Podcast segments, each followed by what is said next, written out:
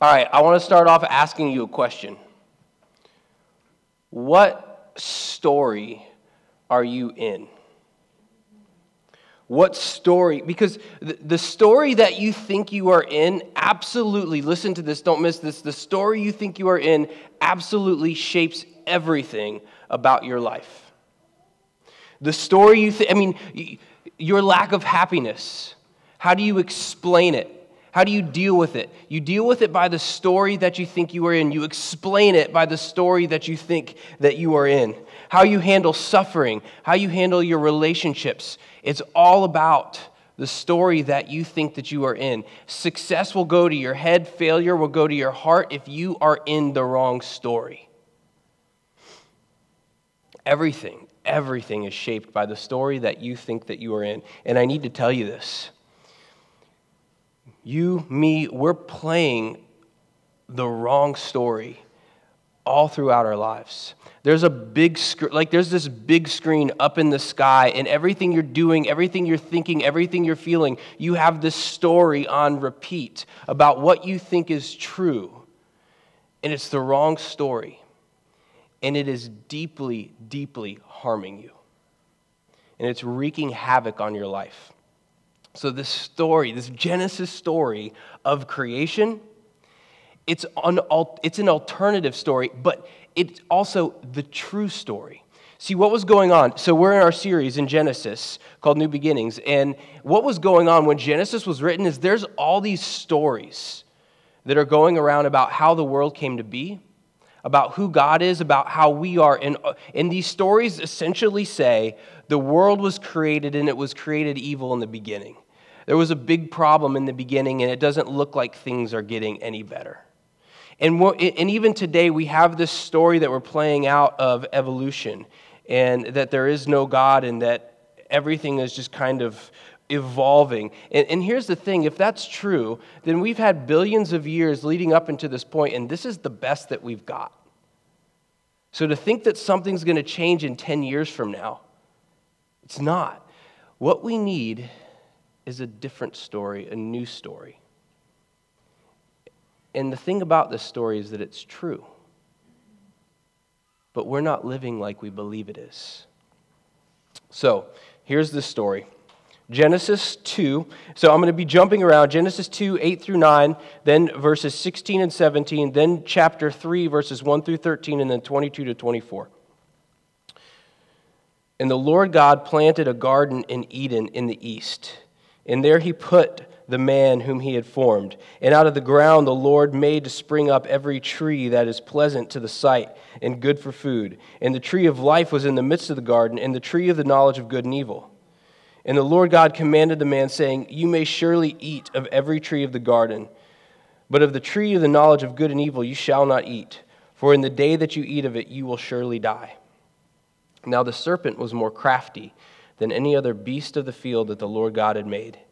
He said to the woman, Did God actually say, You shall not eat of any tree in the garden? And the woman said to the serpent, We may eat of the fruit of the trees in the garden, but God said, You shall not eat of the fruit of the tree that is in the midst of the garden. Neither shall you touch it, lest you die. But the serpent said to the woman, You will not surely die. For God knows that when you eat of it, your eyes will be opened, and you will be like God knowing good and evil. So when the woman saw that the tree was good for food, and that it was a delight to her eyes, and that the tree was to be desired to make one wise, she took of its fruit and ate. And she also gave some to her husband who was with her, and he ate. Then the eyes of both were opened, and they knew they were naked, and they sewed fig leaves together and made themselves loincloths. And they heard the sound of the Lord God walking in the garden in the cool of the day, and the man and his and the woman, the man and his wife hid themselves from the presence of the Lord God among the trees in the garden. But the Lord God called to the man and said to him, "Where are you?" And he said, "I heard the sound of you in the garden, I was afraid because I was naked, and I hid myself." He said, "Who told you that you were naked? Have you eaten of the fruit of which I commanded you not to eat?" The man said, "The woman whom you gave to be with me, she gave me the fruit of the tree, and I ate." Then the Lord God said to the woman, What is this that you have done? The woman said, The serpent deceived me, and I ate.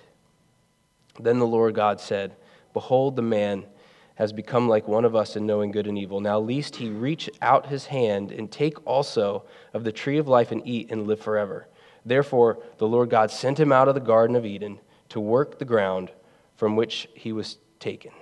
He drove out the man, and at the east of the Garden of Eden, he placed the cherubim and a flaming sword that turned every way to guard the way of the tree of life. All right, so here's where we're going to go. One, believing the lie Two, paradise lost. And then three, the hound of heaven. So, believing the lie, paradise lost, the hound of heaven. So God creates the world, He creates Adam and Eve, and He creates this garden of Eden. And this word Eden means delight. So the garden of delight. And then He places man and woman inside of this garden of delight, inside this garden of paradise. And we're not, we're, we're going to be bouncing around for the next few weeks between Genesis 1, 2, and 3 all over the place because there's just so much here. So right now, just we're going to get to the garden more, but for right now, what you need to know is that the Garden of Eden is a paradise things were as they should be. And God was there with man, and everything was as it was meant to be. And, and, and we, humanity, knew that God loved us, cared for us, and was good and was watching out for us. It was a true story that we were in, and it was a very, very good story. And then here's what happened an alternative story began to be whispered into the ears of Eve. And she was deceived by this story. It got deposited into her mind and hearts, and here's what in her mind and heart, and here's what happened. It changed the course of history for them. It changed the course of history for us. And today, today we are still falling for that same lie. The same deception. Here's what happened. The serpent started to weave together this story. This, there was a good story, and then the serpent started weaving into this story lies and deception.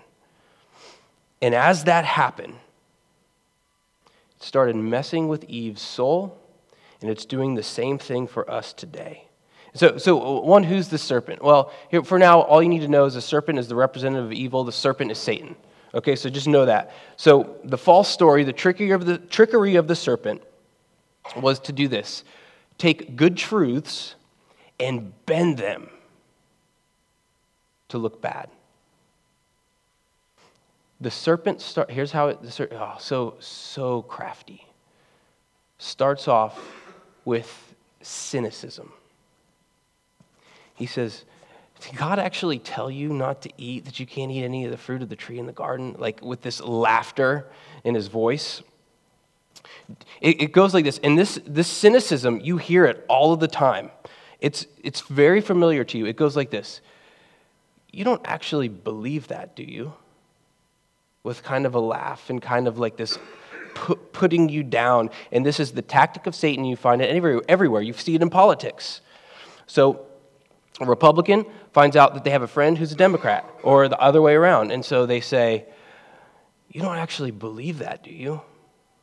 Or a Christian and an atheist are talking, and the Christian says to the atheist, You don't, you don't actually believe that there isn't a God, do you? Or the atheist says to the Christian, You don't actually believe that Jesus rose from the dead, do you? Or, or people among the church who have different theologies, they say, You don't actually believe that, do you? And this, this is, it's actually a very effective way to win someone over to your side without using any logic, any proof, or any reason at all. It's in a way bullying people to believe what you believe without having to provide any proof at all, and it's very effective and it's happening all around you. And you're probably falling for it. If I say to someone, I believe in the resurrection, they say, Wait, you actually believe that Jesus rose from the dead? And I say, Well, yeah, prove to me that he didn't. And the person says, Well, I don't even know why we're having this conversation why I even have to prove to you that, he, I mean, this is ridiculous conversation in and of itself. This is the push, this is the cynicism that, this, that Satan is pushing on to Eve. You guys are all sick right now, aren't you? All of you are sick. If you need to cough, go ahead. Everybody do it right now. Okay, that was just for you, Mark. Listen, listen, don't miss this now. Come, come, back, come, come back to me, come back to me. This cynicism is the start of Satan convincing Eve that God is not to be trusted. She was standing on a very firm foundation, knowing that God loved her, that God had the best in mind for her. And then all of a sudden, Satan takes her out, takes her knees out. She hits the ground with the cynicism. And while she's down, Satan delivers this one two punch of two lies. The first lie in verse 4 goes like this You're not going to die if you eat of the fruit of this tree. The second lie is that if you do eat of the fruit of this tree, you're going to become like God and you're going to know good and evil. This is what that means. You are now going to sit in a throne. You are now going to be the judge of what is good and evil. You are now going to be the one who determines what is right or wrong for yourself. It's, it's, it's saying this get out from under the rule of this so called God. Because, and here's, here's the lie, here's the deception. Because he is not looking out for your good. He doesn't want you as an equal to him. He doesn't want you taking a throne because then you become a competitor to him. It's a twisting of the truth. The serpent saying, You shouldn't trust God. He doesn't want what's best for you. He doesn't want you to be happy. So take his throne, make it yours. He is chaining you. You have lost your freedom under his rule. Unchain yourself and go take the throne.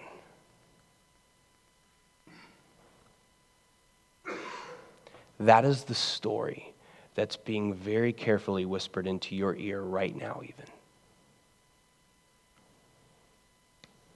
Sinclair Ferguson, uh, a scholar of the faith, he says, here's what the lie looks like. He says, imagine that there's a father, and the father takes his son to a toy store. It's a little kid, takes his toy, son to the toy store, and the father says to the son, Look at all your favorite toys. Tell me what all of your favorite toys are that are here. And so the son shows all the father all of his favorite toys, and then the father says, Good. I wanted you to see everything that you wanted and think that you were get it, gonna get it, but you're not.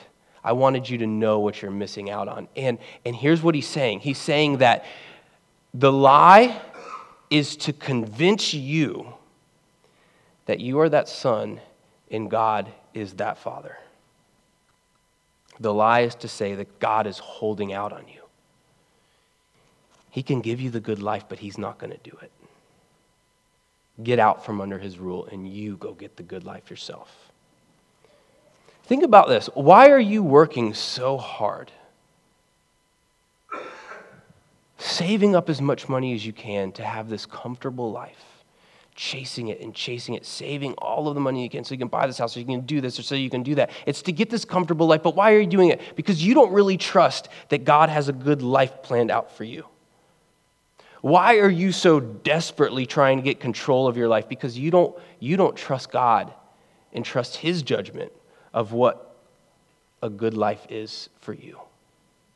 Why are you seeking power? Because you want to get out from under God's power because you don't trust Him.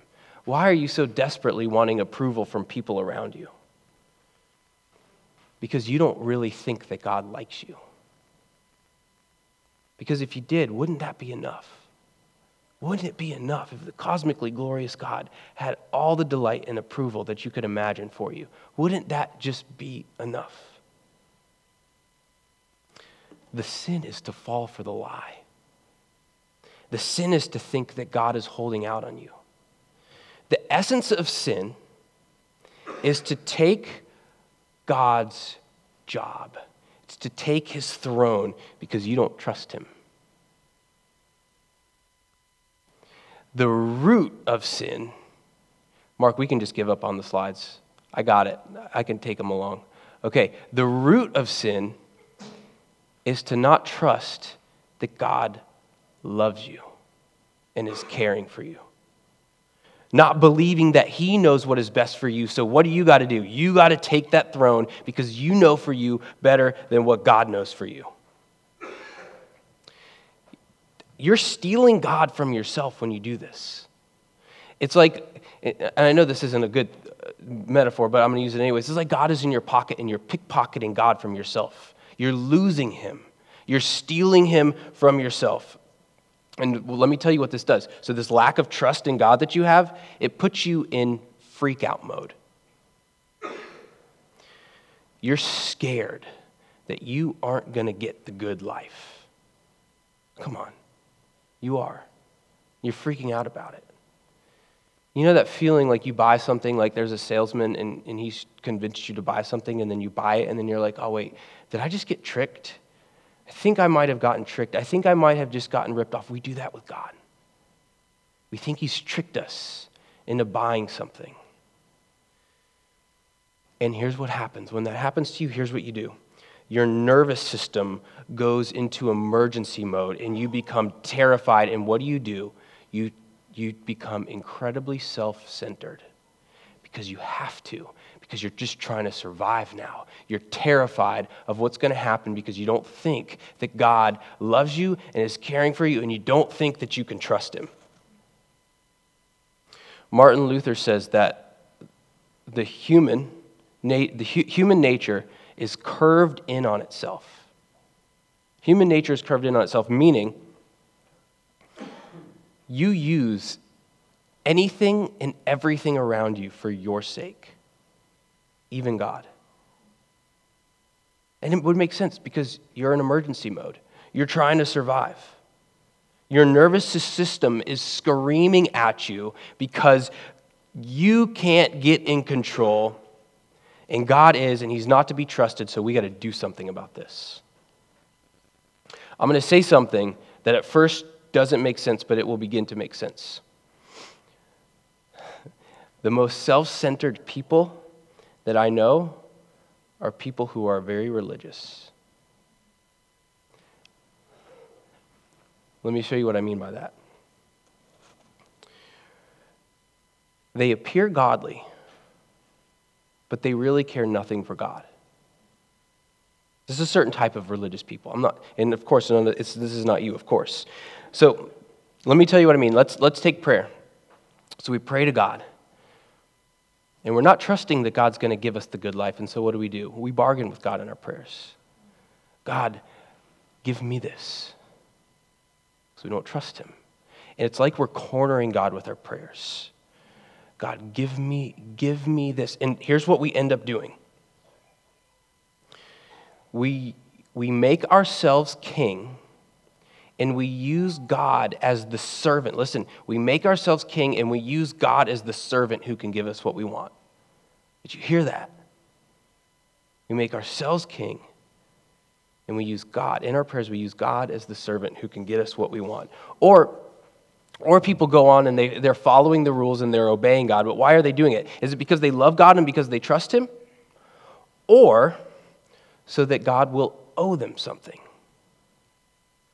Are they trying to hang something over God's head to say, God, look at this. I've followed all the rules. I've done everything that you told me to do. Now give me what I want.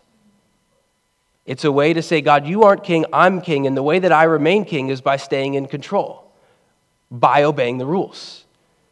Do you see what just happened? You're holding a throne and you're obeying the rules so that you can get what you want. And now, again, God has become your servant.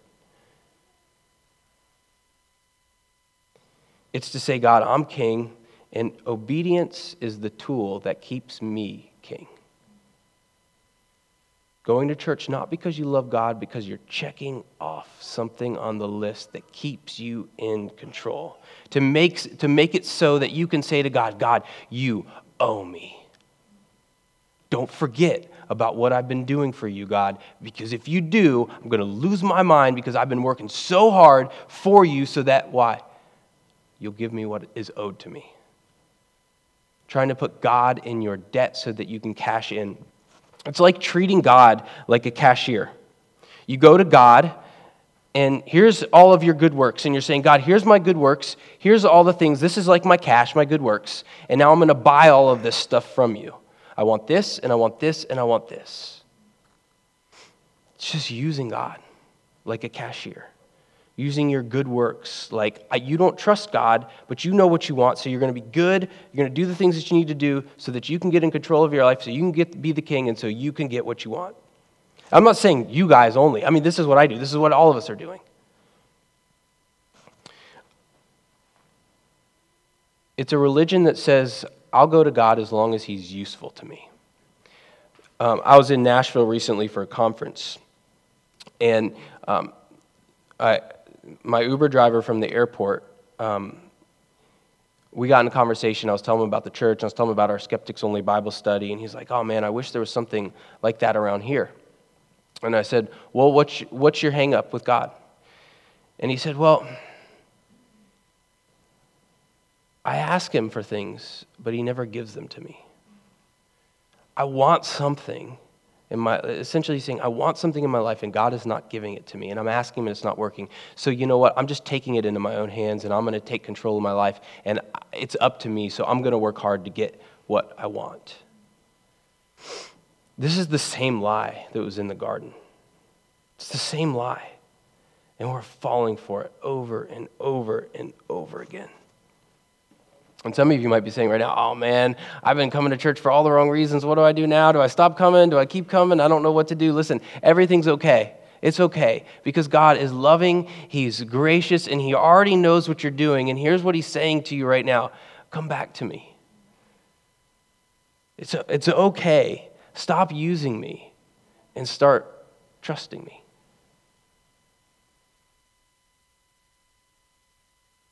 And we don't just do this with God, we do this with people. So remember, the human nature is to become inward on itself, and so we're using people around us actually for our own gain. We're doing the same thing out of selfishness. The people around us we're using. Um, in other words, you have friendships that exist for your benefit. And maybe the friendship is understanding of that. Like, we're friends because it benefits me and it benefits you, so good we could be friends and we can get something out of this, like a business networking friendship. Let, let me just say it in a, in a very clear way for you. Let me just confess my sin. So, here's my temptation my temptation is to be nice to you, so you'll keep coming to the grove, so then you're going to grow. You know, come to faith, you'll find God, or you'll continue to flourish and be transformed, and I can say, oh, look how successful I am. And I was, I was standing in the back one day, uh, a few months ago, while you guys were singing, and I was just looking, I was like, man, I just, I need these people too badly.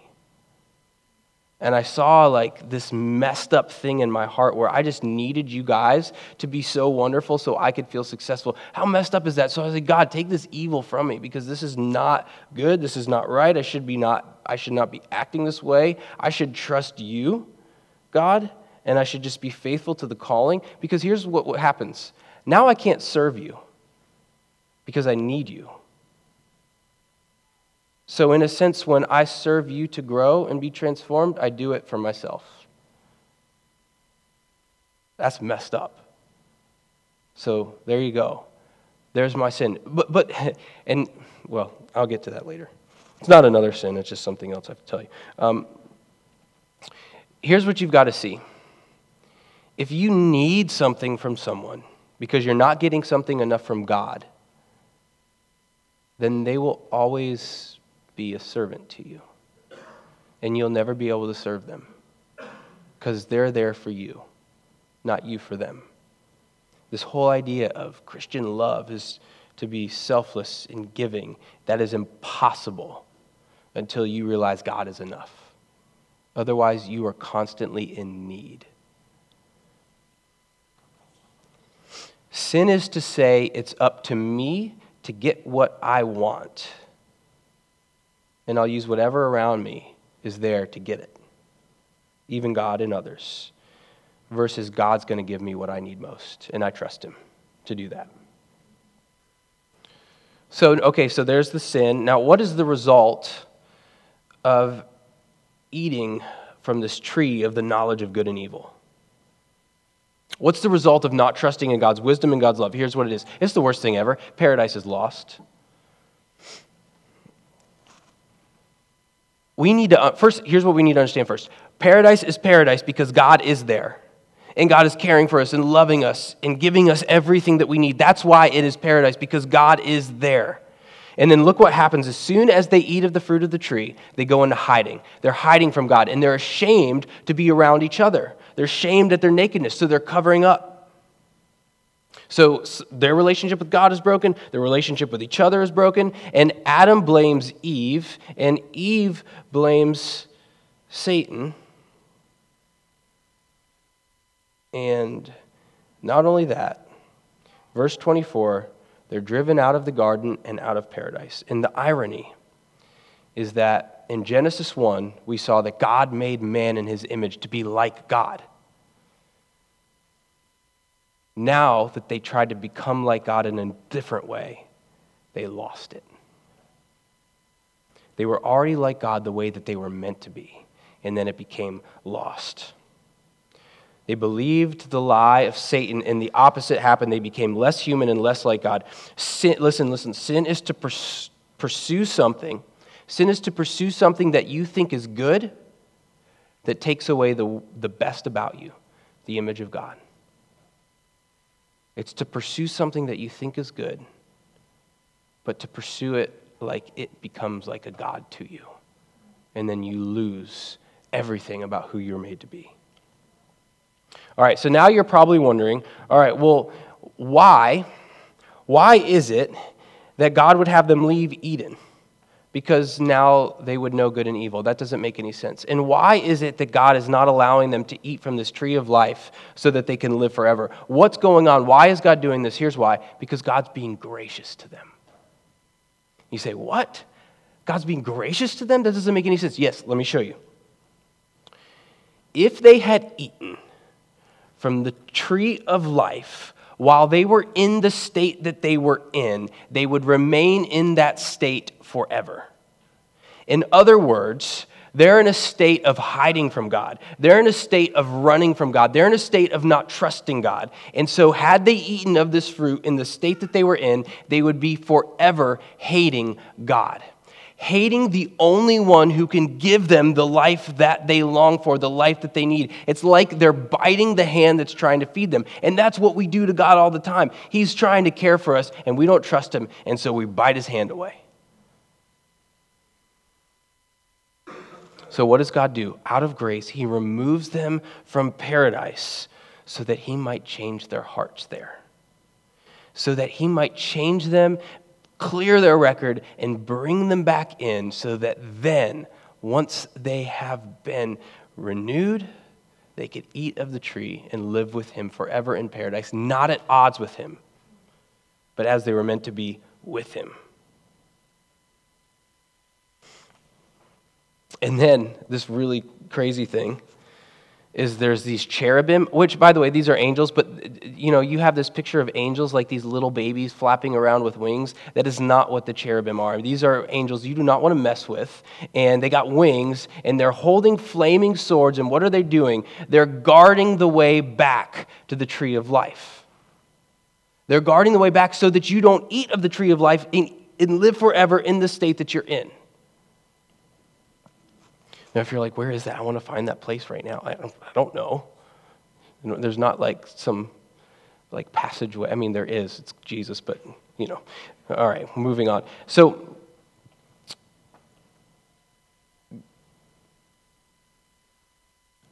God is keeping humanity out.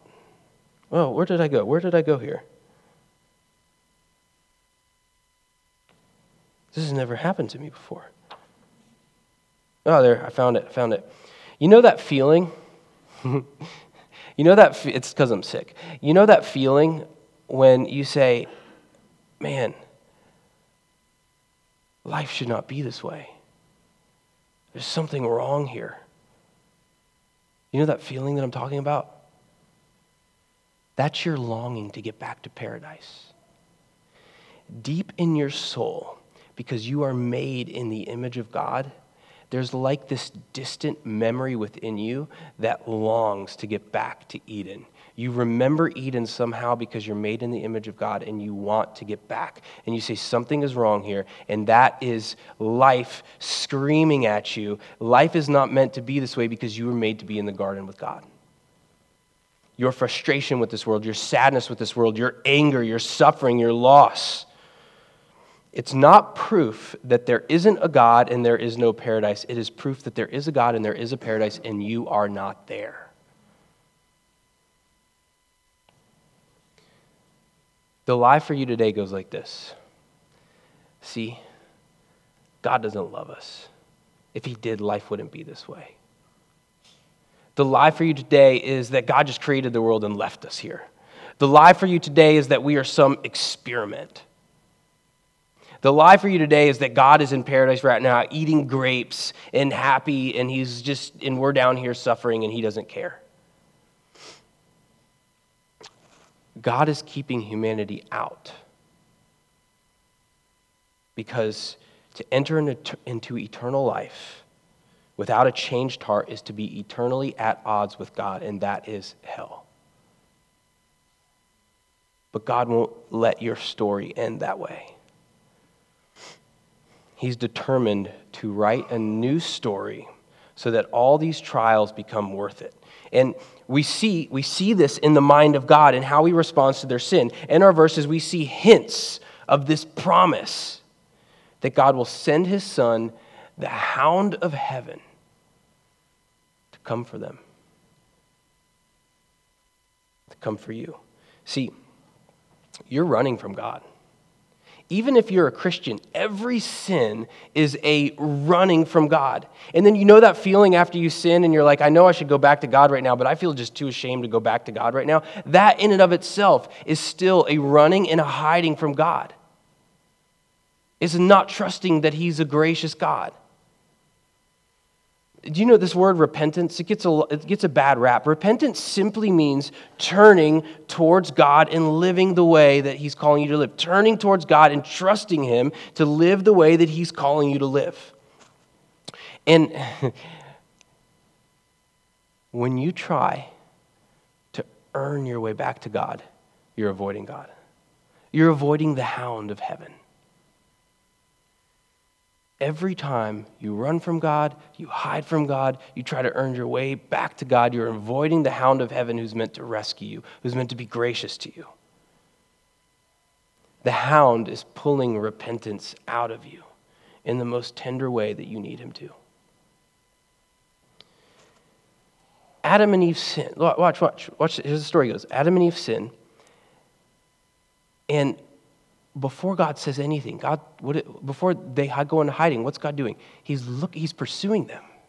They sin, God knows it, He begins to pursue them, and then they go into hiding as God is pursuing them. We're doing the same thing. And so God is pursuing you, and you're going into hiding. And so God is pursuing them, and they go into hiding. And then He says, Where, where are you? Is, does God not know where they are? No, He knows where they are. He's pulling them back to Him. And they said, Oh no, well, we, we were ashamed and we're naked, and so we're, we're hiding from you. And he says, Who told you you were naked? And they say, Nothing. And he says, Did you eat of the fruit I told you not to eat of?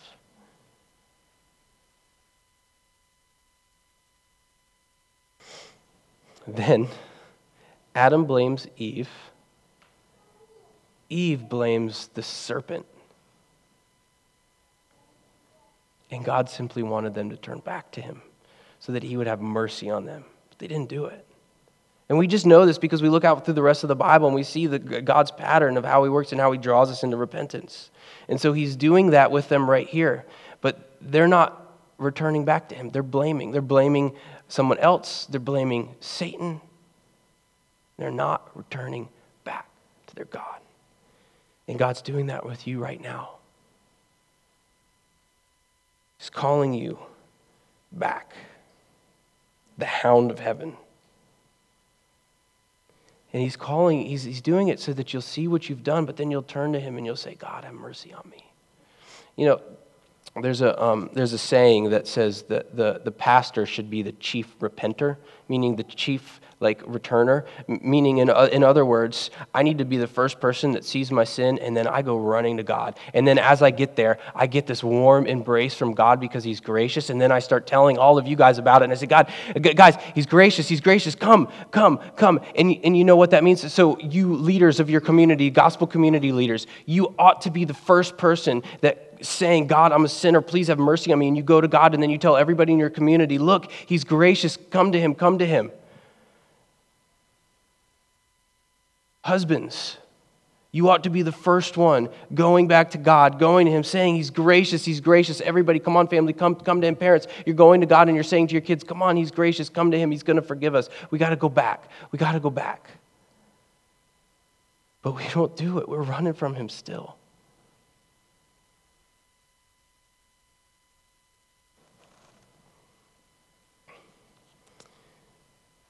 The hound is pursuing you because God wants you back. See, the first sin of Adam and Eve is they don't trust God. Their second sin is they don't trust He's going to be gracious. They don't trust in His love and His care. Now they don't trust in His grace. So they're still, they're running. And we do the same. I mean, we're blaming other people for our sins. We're hiding from God. And He's pursuing you as the hound, saying, I've made a way. It's okay. Come back to me. It's time to start trusting Him. I know you're not. I know you're not. I know I'm not. I see it in my life. I see the areas of my life where I just want to keep God out of. And it's it's destroying me and it's destroying you as you do it too. Let's just all together we just go back to God and embrace Him and the hug that He's just wanting to give us this big warm hug that's just waiting for us. For the first time, start trusting Him or start trusting start trusting Him in areas of your life where you're not letting Him in. If you've seen if you've seen the show Friends, and I know a lot of people hate Friends and a lot of people love Friends, whatever, just deal with it. If you've seen the show Friends, there's a character Monica, and she's this clean freak. And then there's this door in her house that no one's been in. This closet door. And, and her, her boyfriend Chandler, I know, I know too much about friends. And her boyfriend Chandler figures out a way to get the door off. And he sees inside this closet there's a huge mess. And see, this is the same thing with us and God. We have areas of our life where we have where we keep it clean, and we're like, God, come, come look, come look, come look at what I'm doing. Yes, now give me the things I want, God. But we've got this other area of our life where we don't want God to see, and that's actually exposing what's truly in our hearts. We got to let God into every area because He wants all of us. And we got to trust. We got to open up that closet door and let Him see the worst of us. And if you don't do it, you don't believe He's going to be gracious to you. And, and part of it is you don't know you mean you don't know how bad you really are because you don't think God's going to be gracious. So what do you have to do? You've got to you've got to mask yourself to yourself. Because you're scared to look at what's in your own closet. And uh, the way to do that is to open it up and let God see, and then He'll teach you how to see it and then he'll teach you how to deal with it because he's already dealt with it. Got to stop running from God. He wants you to come back. Why does he want you to come back? Why is he calling you? Well, as the hound, why is he pursuing you? He's trying to get you to see something. What's he trying to get you to see? That there is a story of grace, and you can be in that story.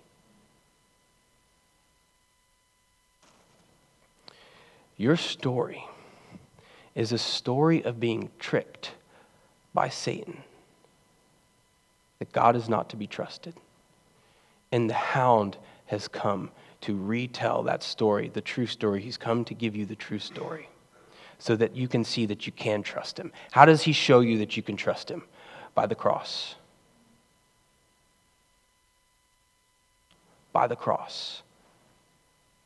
See, what happens on the cross is the hound climbs the tree of death so you can now have the tree of life. The king loses paradise so that you can have it. God says to Adam, Obey me and you will live. God says to Jesus, Obey me and you will die so that they might live. And he does it so he could bring you back. Despite everything. So when you're wondering, does God love me? Look at the cross. Look at the tree, the tree of death that he climbed for you. When you're suffering and you're like, where is God? Does he even care about what's happening? Look at the cross. Look at the hound who climbed upon the tree of death so that you could have life. When your heart is broken and you don't think God cares, look at the tree of death that God climbed so he could have you back. So you have now every right, because all of your sins have been dealt with, you have every right to enter back into paradise. And he's given you a new heart, and now you're just waiting for the day. And the gates open up, and you enter into paradise. And you're with God of grace forever. And everything is as it's meant to be. You got to go to him. God, we pray now that you would take away all the reasons right now why we're not going to you, all the reasons why we're running from you, God. We pray that you'd take them from us. God, we pray that as we're hearing the lie whispered into our mind and into our heart, that you aren't to be trusted, that we're better kings than you are, God, I pray that you would take that out. And that you would put right in front of our face the beauty of the cross where you showed us how much you love us and that you are worth trusting. And that if you are eternally wise and eternally loving, we'd rather our lives be in your care than ours. So, God, help us to believe that to be true. God, steal us away from ourselves. Steal us away from the part of us that wants to run from you so we could come back to you and be with you forever as we're meant to be. In Jesus' name, amen.